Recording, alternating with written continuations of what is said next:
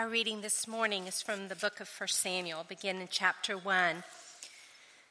There was a certain man of Ramathaim Zophim of the hill country of Ephraim, whose name was Elkanah, the son of Jeroham, the son of Elihu, the son of Tohu, the son of Zuph, an Ephrathite. He had two wives. The name of the one was Hannah, and the name of the other Peninnah. And Peninnah had children, but Hannah had no children. Now, this man used to go up year by year from his city to worship and to sacrifice to the Lord of hosts at Shiloh, where the two sons of Eli, Hophni and Phinehas, were priests of the Lord. On the day when Elkanah sacrificed, he would give portions to Peninnah, his wife, and to all her sons and daughters. But to Hannah he gave a double portion because he loved her, though the Lord had closed her womb. And her rival used to provoke her grievously to irritate her, because the Lord had closed her womb. So it went on year by year. As often as she went up to the house of the Lord, she used to provoke her. Therefore Hannah wept and would not eat. And Elkanah, her husband, said to her, Hannah, why do you weep? And why do you not eat? And why is it your heart, and why is your heart sad? Am I not more to you than ten sons? After they had eaten and drunk in Shiloh, Hannah rose. Now Eli the priest was sitting on the seat beside the doorpost of the temple of the Lord. So she was deeply distressed and prayed to the Lord and wept bitterly. And she vowed a vow and said, O Lord of hosts, if you will indeed look on the affliction of your servant, and remember me and not forget your servant, but will give to your servant a son, then I will give him to the Lord all the days of his life, and no razor shall touch his head. Then in chapter 2. And Hannah prayed and said, My heart exalts in the Lord, my horn is exalted in the Lord. My mouth derides my enemies because I rejoice in your salvation. There is none holy like the Lord, for there is none besides you. There is no rock like our God. Talk no more so very proudly. Let not arrogance come from your mouth. For the Lord is a God of knowledge, and by him actions are weighed. The bows of the mighty are broken, but the feeble bind on strength. Those who are full have hired themselves out for bread, but those who are hungry have ceased to hunger. The barren has borne seven but she who has many children is forlorn. The Lord kills and brings to life, he brings down to Sheol and raises up. The Lord makes poor and makes rich, he brings low and he exalts. He rises up the poor from the dust, he lifts the needy from the ash heap to make them sit with princes and inherit a seat of honor. For the pillars of the earth are the Lord's, and on them he has set the world. He will guard the feet of his faithful ones, but the wicked shall be cut off in darkness. For not by might shall a man prevail. The adversaries of the Lord shall be broken to pieces. Against them he will thunder in heaven. The Lord will judge the ends of the earth. He will give strength to his king and exalt the horn of his anointed. This is the word of the Lord. Amen. Thank you, Gigi. That was stellar. There were a lot of hard names in there. She did research to get ready to read the scripture. She probably prepared more for the reading of the scripture than I have for this sermon, so hang in there. I'm not really sure how it's going to go this morning. Uh, no, good morning. My name is Drew Bennett. I'm one of the pastors here at Church of the Redeemer. It's good to see so many of you uh, on this uh, Palm Sunday. Uh, this is a busy week for us, and so I would encourage you too uh, to take advantage of all the things we're going to be doing. We have a couple of special services uh, planned, and then obviously next Sunday uh, we'll all be here together. So we're very excited about the next the next week or so. We're in the middle of a series. We're going to continue today, uh, walking our way through the Old Testament scriptures. Talking about the story that God is uh, telling through his people Israel, and ultimately the story that, that has its um, fulfillment in the Lord Jesus Christ and his church and the mission that we are on uh, toward his second coming when he will finally make all things new. Now, quick, quick recap. Uh, we've been looking at this people, the nation of Israel, as they've come out of Egypt where they were slaves for 400 years, have wandered in the wilderness for an entire generation. A new generation arose, went into the land that God had promised to their father Abraham, was, was successful in conquering the nations there. They've begun to organize and settle into this land that is theirs by right.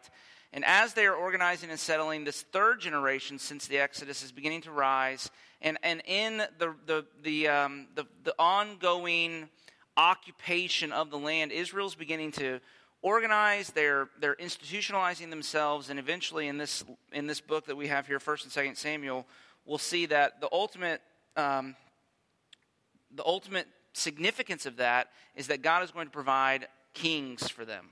And that's really where this whole story is headed to tell us uh, of Israel's need for a king. The whole history to this point really has been making a case for the kings that will show up as this, this book unfolds. Israel needs a king, they need David. That's the point.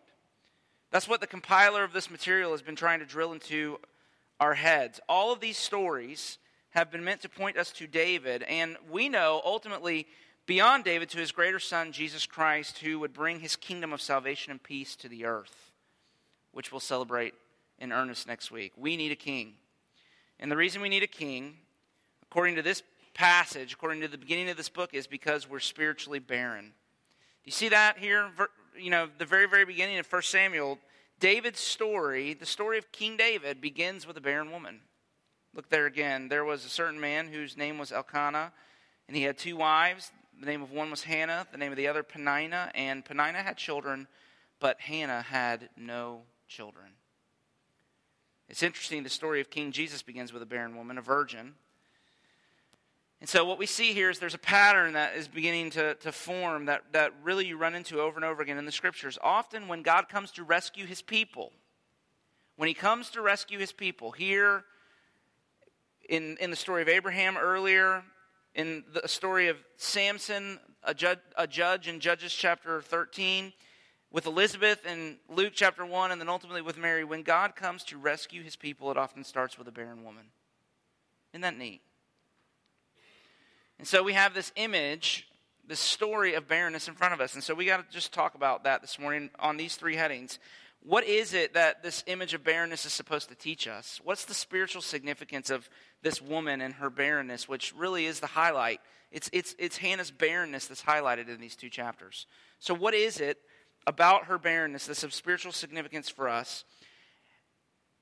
What are the right and the wrong responses to the spiritual lesson we learn from her barrenness? And then the last thing is, is how do you find the strength to have the right response, not the wrong response to your own spiritual nothingness, which is ultimately what we're going to learn. Okay, so those three points about barrenness. What is it? What's the right response and the wrong response? And how do you find the courage to respond rightly, not wrongly? That's what we're going to try to look at together this morning as we work our way through this passage. So, first, why is this theme of barrenness so pronounced in the Bible? What is the spiritual truth that Hannah's barrenness communicates to us? And I'm going to be very quick on this point. And really, you know, I told you, lack of preparation, sometimes not a good thing. But to be barren means that you come up against a problem that you can't solve on your own. To be barren, as Hannah is here, means you don't have the strength or the resources that you need to do life without God's help.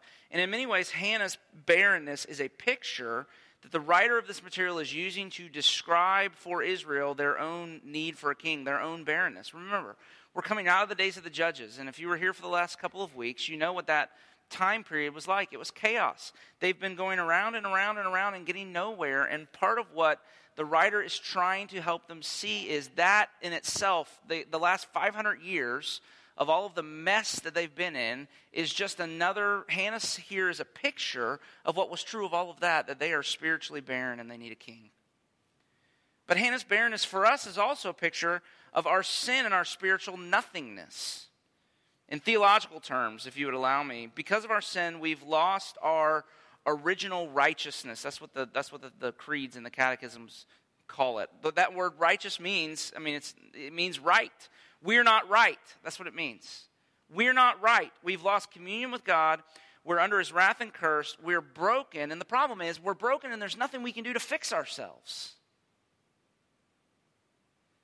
We need a righteousness, but we are powerless, absolutely powerless, to produce one that would pass inspection we, we have a spiritual problem that we can't solve on our own. It's called sin. And up against it, we absolutely have no strength whatsoever to overcome this problem. And so that's what we learn. See, Hannah's barren. It's a picture of Israel's barrenness. It's a picture of our own spiritual nothingness before a holy God who demands nothing less than absolute perfection because his eyes are too pure to even look upon evil. And so what do we do? And this is where this is where this, this is a real gift, this story. And because it, it shows us what Hannah does in her barrenness and what we should do with ours. And it shows the wrong response first, but then there's a change in Hannah as the story goes on, and ultimately we see the right response as well. So let's look at the wrong response first, and it's just this. What Hannah begins doing when we find her at the beginning of this story, and what we do with this, we need a righteousness. We've lost our original righteousness because of our sin. And so the wrong response is just this it's to try to work for righteousness. Let me, let me, let me ask this question Why is Peninnah so angry? Do you notice she's angry here, right? And why is Hannah so despondent? It's for the same reason. Peninnah's angry because having children was her righteousness. Do you know what I mean by that? Do you know what I mean by that? For Peninnah, being able to bear children for her husband was the thing that made her feel like somebody and not a nobody. And she had lots of kids, we're told, and so that made her feel like a somebody. It was her righteousness. And this is what we do when we're confronted with our own spiritual nothingness. George Whitefield said it this way. He said that George Whitefield was a colonial evangelist, uh, you know, Methodist evangelist who traveled all over America preaching. He said that, that when, when we begin to be awakened to our, the reality of our spiritual condition, our spiritual nothingness, the first thing, honestly, we do is we often fly to our duties and our performances to try to hide ourselves from God. Now, we're naked. You know, the Bible talks about we're, we're naked. Uh, like Adam and Eve were in the garden, there's a spiritual nakedness that's a part of our, you know, our experience, our, our condition. And so what we do is we try to clothe ourselves with some kind of righteousness. And for Peninnah, the thing that made her feel okay about herself, the thing that was that clothing, that righteousness she was looking for, was all of the children she was able to bear. And if you notice, here's, here's the emotional reality that's attached to that. It's why she's so mad. Because what happens? Elkanah doesn't, doesn't honor her the way she feels like he should. Instead, he gives his love to Hannah and not to her. And she's the one who's borne him all of his children. And in her mind, she's earned his love Yet Hannah gets all the preferential treatment. And it burns her because it wasn't fair. She'd earned all of the love and the attention that Hannah received. And that's why she's angry because it was her righteousness and she'd done well. She was the winner, not the loser. And yet she wasn't treated like the winner, she was treated like the loser. But why is Hannah so despondent? It's for the same reason. For Hannah, here at the beginning, Having children was the thing that made her feel like a somebody and not a nobody, and she had no children, and so she felt like a nobody. And so, just like Peninnah, Hannah, for Hannah, having children was a righteousness. And to get a picture of why this is so painful for Hannah, we have to understand what, what it meant to be barren at, the, at this time because there's a lot of cultural distance we have to wade through. And I would tell you, on both sides of our family, we've dealt with, with barrenness and waiting for children. And so I've walked through the pain and the disappointment and the longing of childlessness with a number of people. And it's a deep sadness. It's a deep sadness. And if it's true of you, I, I mean, it's a deep, deep sadness. But it's not the same thing as what Hannah experienced because in her culture, to be able to bear children was almost the sum of a woman's value and worth. In Hannah's culture, women were not judged by their measurements, they were judged by the number of children they bore to their husbands. Big families were important. You'd have plenty of work in the fields, which we're trying to move into a house. I feel that now. As many painters as I can have is great. So come on, kids. Let's, mine are just too little to actually, you know, do it to my specifications anyway, which are probably too high to begin with. But we paint and have fun. But you'd have lots of people going out into the fields with you. Uh, you could um, so children would mean wealth and social status for the family. You could fight off your enemies. So having children and having lots of children was everything. It was literally a matter of life and death for the family. So therefore, the women who had lots of children were treated by the culture like heroes. The women who could have none felt completely useless and were often neglected, marginalized, divorced, maligned, thought very little of.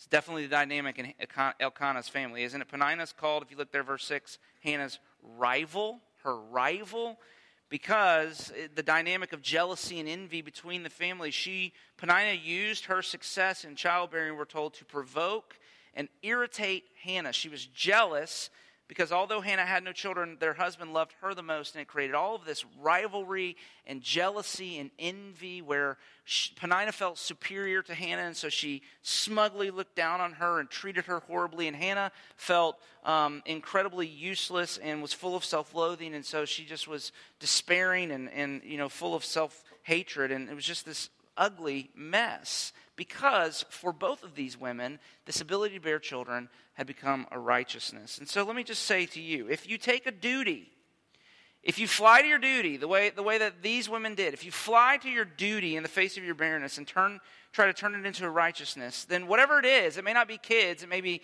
success at work, it may be your moral record, it may be, you know, whatever it is. It could be a, a number of different things. But if you do it, then, then you, it will make you either Hannah like, you'll be what we're told here is that because Hannah's roaring with agony, right? You see that? She's irritated. That word means roaring with agony. There's a storm. It's typically used of a storm, but it's a storm that's not happening out here. It's a storm that's happening in Hannah's soul. She's just going around. She's absolutely shaken to her core by her circumstances. And if you take a duty and turn it to a righteousness, then you'll be one of two things. Either you'll be Hannah like, roaring in agony, or you'll be Peninnah like, provoking and envying others, despairing, full of self loathing on the one, one hand, or taunting, mocking, arrogant, smug, looking down your nose and pointing your finger at everybody else that doesn't live up to your standard and the one, you know, that aren't nearly as successful as you are. Now, that's the wrong response. Okay? When you're confronted with your barrenness, to fly to your duties to work for righteousness. But as we read on, something begins to happen in the story. That's where we meet Hannah, but it's not where she ends up being by the end of the story. Something, something massive happens to her in the midst of this story. Okay, we read on, and what happens is she has a conversion experience. And I want to describe the conversion experience like this She stops trying to work for the righteousness that she needs, and she starts to wait on God for it. She stops working, she starts waiting. Look at verse 9, chapter 1. The writer says, Hannah after they've gone up to the feast as they do every year, but on this particular visit, they're eating, and after they have eaten, verse 9, Hannah rose. And that word in Hebrew uh, is an important word. It describes a decisive action. She decided to do something about it. And what is it that she decides to do? Look there with me in verse 9. Hannah rose. She goes to see Eli the uh, you know, she goes into the temple, you know, or the, the meeting place where Eli the priest is there, and she begins to pour out her heart to the Lord. She begins to pray. In other words, she takes her barrenness, her physical and spiritual nothingness, and she brings it to the Lord. I mean, look at the text. It's, it's fascinating. In verse 7, Peninnah's mocking her and, you know, making fun of her, but she doesn't answer Peninnah. She doesn't even, she acts like, you know, she doesn't make any response to Peninnah whatsoever. And then in verse 8, you have Elkanah who comes trying to comfort her, and he says, Aren't I, you know, aren't I worth, uh, you know, what does he say? I should look at it probably. Am I not worth you more than, I was going to say 100 sons, but that would be exaggerating. 10 sons. Am I, am I not worth 10 sons? In other words, he's, he's hurt by her despondency. He feels like he's done a good enough job loving her. Look at all the generosity he's shown her. Hannah, Hannah rest your hope, rest your hope in my love for you. And she doesn't answer him either. She doesn't respond to either one of them because what's happening is she's turning away from both of them. Something massive is going on in her heart. She's undergoing a conversion. She's saying, I'm no longer, I'm not playing this game anymore. I'm no longer going to base my identity on what people tell me I have to be. I'm no longer going to look to my performance for my righteousness. She feels what's it's amazing. I hope you see she feels her barrenness. It's right there. It's staring her right in the face, but for the first time in her life, she feels her barrenness, but there's no shame. There's hope. I mean, she's the loser. Peninnah is the undisputed winner. That's settled in her heart, but it doesn't take away her hope. So she gets up and she begins to pray. And that's the movement of faith. That's what faith looks like.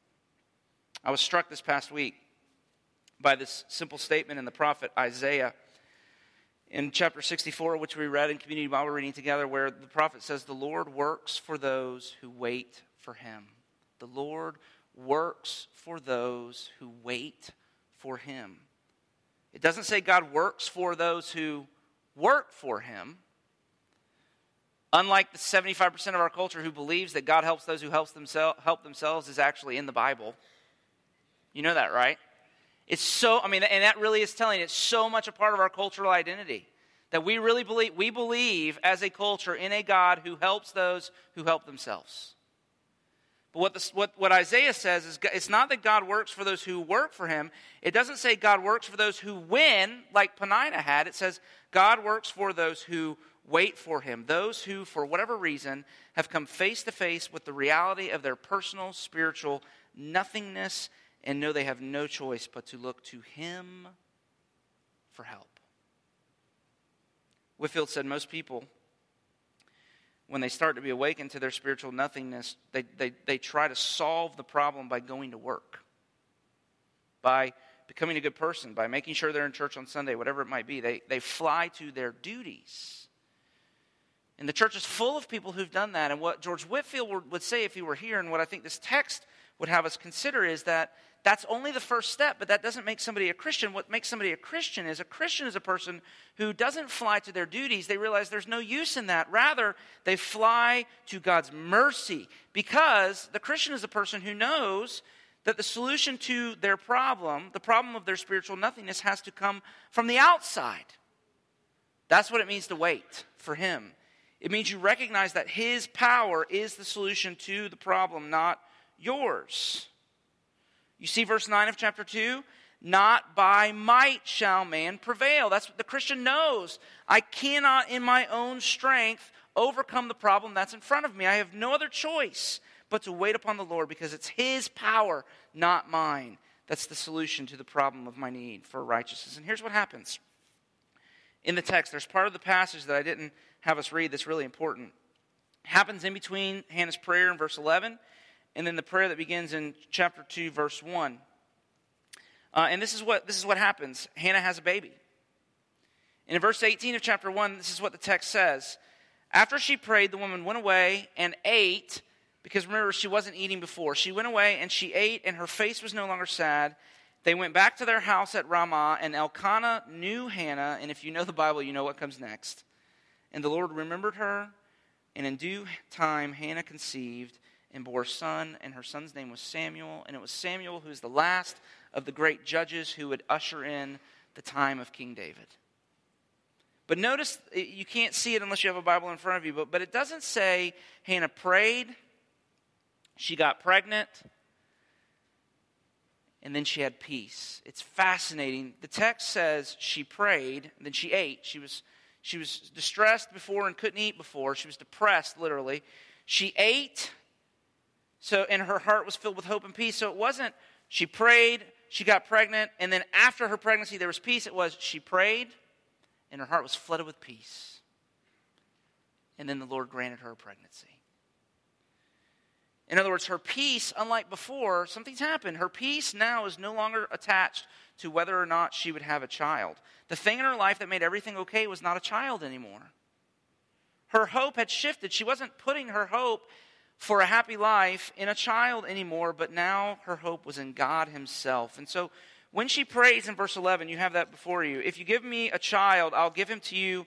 No razor will touch his head. She's offering the child eh, to God as a Nazarite. And a Nazarite, as opposed to a priest, who was a priest was a person who was born into a certain family that were, were you know constituted by God to be the people who would oversee the religious life of the people, but a Nazarite was a person who would voluntarily give himself to service of God in the temple. And so the, a child consecrated as a Nazarite would grow up in the temple, away from his family. His whole life would be given over to serving the Lord. Do you see what that means? Here's what Hannah's saying. Hey, this is marvelous what Hannah's doing. She says, Lord, up till now, I've wanted a child for me, but now I want a child for you. Before now, if you had given me a child, I would have made it would have made me a slave to my social status, to my husband's love. I would have smothered him. I would have lived my life out through him, but that's over. I'm giving him to you. And whatever you do now, whatever you do now is okay with me. But if you give me a child, I'll give him back to you. She's no longer resting her heart in the hope of a child that will bring her social status. She's not looking to a child or anything else for a righteousness. And what's happened is her roaring agony has turned to peace. Now, the question before us as we come to a close this morning is how can we find a peace like this? I mean, don't you want a peace like this? Don't you want that kind of peace? A peace that's not determined upon the circumstances of your life. And, and so, where did Hannah find it? And how can we find it too? And so, the last thing I want to show you is it comes in the promise of, of the king that's to come. And the answer really is worship. And I say that because in chapter 2, what you have there is you have a prayer, you have a, you have a song. Hannah's singing a, a, a song of, of thanksgiving and, and praise to the Lord in response to God hearing her prayer and giving her a son. And so let's look at the song in detail here in chapter 2 for just a few minutes, okay?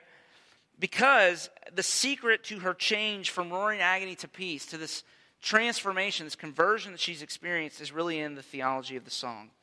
And the psalm begins like this verse 1 My heart exults in the Lord. It's interesting, isn't it? She doesn't say, My joy is in Samuel. No, she says, My joy is in the Lord. He is the cause of my joy, not the son he gave me, not the love of my husband, not my good reputation, not the approval of other people, which I finally have. No, God is my joy. I'm exulting in him. And that's the key. God was her treasure because she came to understand that he is the only Savior. But let's go into more detail. And I want you to see how Hannah's rejoicing, her exultation in God as the result, the, com- the, the, the, the um, conversion that she's experienced here is really a result of her seeing both a pattern and then also a person. And both of those things bear themselves out a pattern and a person. And that's the key to us finding the peace that Hannah has here, too, is to see the same pattern in the same person. So, first, the pattern. Hannah sings, verse 2. There's none holy like the Lord. In other words, Hannah's saying, No one else in the universe is like you. There's no other God like you, Lord. No one works the way you work. You are utterly different and incomparable to any other person in existence. That's what she means by the word holy. That God doesn't do things the way we would. And here's what she's referring to this is how God works. And it's presented throughout the song she sings in a series of contrasts. So look, look in detail here. The first contrast is between the strong and the weak. She sings, verse 4 The bows of the mighty are broken, but the feeble bind on strength. In other words, the bows of the mighty, referring to the strategies and the resources that we look to for security and strength. God actively works to bring us to an end of our own strength so that we can learn uh, that, that it's not man's strength that prevails. Verse 9 Not by might shall a man prevail. And so God actively works to bring the strong to the end of their strength, but towards the feeble, the humble, literally those who stumble and fall because their legs are weak. Hannah sings, He's kind, He gives strength. Second contrast is between those who are full and those who are hungry. Verse 5 Those who are full have hired themselves out for bread, but those who are hungry have ceased to hunger. Third contrast is between the barren and the fertile. She, she sings, The barren have borne seven, seven meaning perfection, right? That's a significant number. The, the barren have borne seven, but she who has many children is forlorn. And then the fourth contrast is between the poor or the low and the rich or the exalted. Verse 8 He raises up the poor, God, God raises up the poor from the dust. He lifts up the needy from the ash heap to make them sit with princes and inherit a seat of honor. What she's saying is, is if you can imagine a, a playground, a school playground where kids are playing kickball and all the kids in the class line up, right? Everybody, you know this from your childhood how this works, right? So we're playing kickball, and of course, whoever the captain, typically the captains that are chosen are the two kids for whatever reason that uh, have the most vested interest in winning the game that's about to ensue. You with me? So there's an enthusiasm there for the win that makes them the captain. So which, of course, so you go, okay, I'm going to pick, and you're going to pick, and of course you you pick. You know, the first, Johnny picks the tallest guy, or the kid that can kick the hardest, or the one that can throw the best, or the one that's the fastest, and then the next person picks, you know, number two as far as the evaluation goes, and then on down and down it goes, and then of course everybody's fear is that they would be the last person picked, which means that they're the runt of the class, or the weakest, or the slowest, or whatever it might be. What Hannah's saying, what Hannah's saying is God is such a God that He passes over the strong, He passes over the fast, He passes over the capable, He passes over the exalted, and chooses instead the poor and the needy and the broken. And there's a flip flop that happens in the gospel. Because he is a God of grace. That's the pattern. Hannah says, the barren are the ones that actually produce more than the one who has seven children.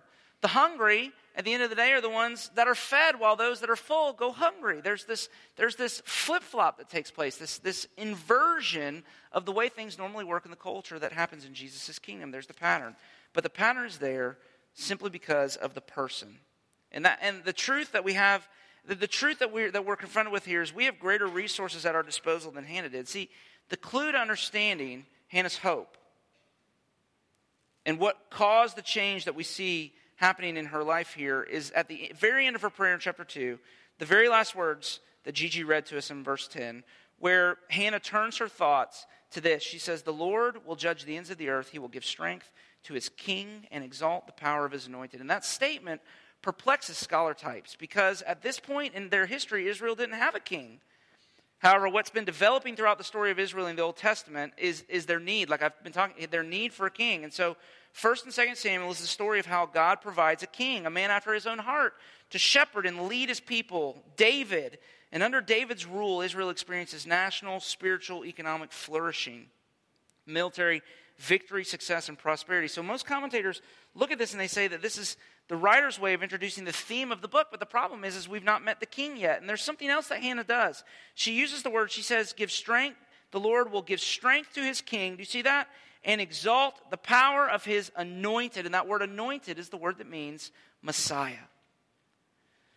So Hannah understands that in the promise of a king like David was a deeper promise that one day God would send the true king, the one greater than David, the Messiah who would sit on David's throne and rule not only Israel, but the whole world, and that he would make the world whole again. And of course, we know that this promised king, the true king, the one greater than David, is none other than the Lord Jesus Christ, because a thousand years later, another young woman facing an impossible birth sang a song about a child in her womb and what his birth would bring. And her song, which Jeff read to us, was almost word for word exactly what Hannah sang. Listen to Mary. She said, He God has brought down the mighty from their thrones and exalted those of humble estate. He's filled the hungry with good things, and the rich he has sent away. See the pattern. There's the pattern. And it's not coincidence, that's on purpose. Mary is being presented in the Gospels as the ultimate Hannah because Mary's son, the Lord Jesus, is the ultimate Savior. All the sons born to barren women in the Bible Isaac, Samson, John the Baptist, Samuel, they were all kinds of mini saviors. They all delivered Israel from their enemies or brought about God's salvation in some way, but Jesus, the ultimate Savior, was born not to a barren woman, not to a barren woman, but to a virgin woman, which means an even more impossible birth. And again, what God is saying through that story is, My salvation is by my strength, not yours. And so the reason it works this way, the reason the pattern is there, is because of the way Jesus came to save us. See, the only way for the feeble to be made strong was for Jesus to let go of his strength and his divinity and become weak. The only way for the poor and the needy who sit on the ash heap to be raised up to sit with princes and inherit a seat of honor, as Hannah sings, was for the prince, the one who sat on the throne of heaven, to give up his place of honor and to come down and to become poor. That's the gospel. And that's why Isaiah the prophet can sing in Isaiah 54 Sing, O barren one who did not bear, break forth into singing and cry aloud, you who have not been in labor, for the children of the desolate one will be more than the children of, of her who is married. What is it Hannah sings? Do you see that verse 5? The barren has borne seven children. She, but she who has many children is forlorn. In other words, here's what she's saying. Which person gets the righteousness they need? Is it the person who thinks they have the right, a righteousness, or is it the person who knows they have none? Is it the person who works for righteousness or the person who waits for one? Better, who really produces? Who really produces? Is it the strong, the powerful, the talented, or is it the weak, the needy, the person who's outmatched? See, Hannah and all the other barren women in the Bible, they are a picture of where God's power and salvation go. It doesn't go to the Peninnahs of the world, the first place finishers. God's power goes to all those who know that their strength is not the solution and they cry out to help for help. Do you understand that? Where does God's strength go? Where does His power and His grace go? It goes to those who know that their strength is not the solution. So all they have left is to cry out for help. C.S. Lewis quotes Augustine as saying, God gives only where he finds empty hands. And so let me make an application and then we're done. We'll come to the communion table. One applica- uh, two applications. First, saving faith then means that you bring your emotional reality into the presence of that theological reality. By that I mean, where are you roaring in agony? Where are you despairing like Hannah over your barrenness? Look at, look at that. Look at look or, you know look to that. Th- are you looking to whatever that thing is to provide a righteousness for you? See, you can look at your barrenness and you can despair because whatever it is you're after, you know, you need that thing for life. You're looking to it for life. It's your righteousness. It's the thing that can save you, and it always seems to be just out of reach. Or you can look at your barrenness, you can see it for what it is, that it is the God appointed means to bring you to repentance and faith and convince you to turn away from all other false hopes of salvation, to turn to God in humility and weakness and rest in His grace, as Jeff prayed. But then the second point of application is just this. If you're here, I think I have good news. And the good news this morning is we run from these places of weakness and barrenness and powerlessness. But I'm, i want to be a friend to you and tell you that God's power, the scripture would say, God's power begins to work in your life precisely at the point of your barrenness. At the point where you feel the most helpless and hopeless. Mean, take the one primary example. How do you become a Christian? You don't become a Christian when you come to God and say, Lord, look, I'm spiritually fertile. Look at all the good things I've done. I'm a good person. At least I'm better than most people. No, the only way to have the Spirit of God give you a new heart is when you, you have to get to the place where you come to Him and you say, Lord, I'm barren. I'm bankrupt. I'm a failure. I don't deserve anything from you. I've done nothing that would merit me your love and acceptance. Please look upon me in mercy and save me. When you get to that place where you're willing and able to confess your spiritual nothingness, it's then, it's then that God's power and grace and salvation come into your life. And if that's true at the beginning of your life with Jesus, then should we not probably expect that it will be true throughout?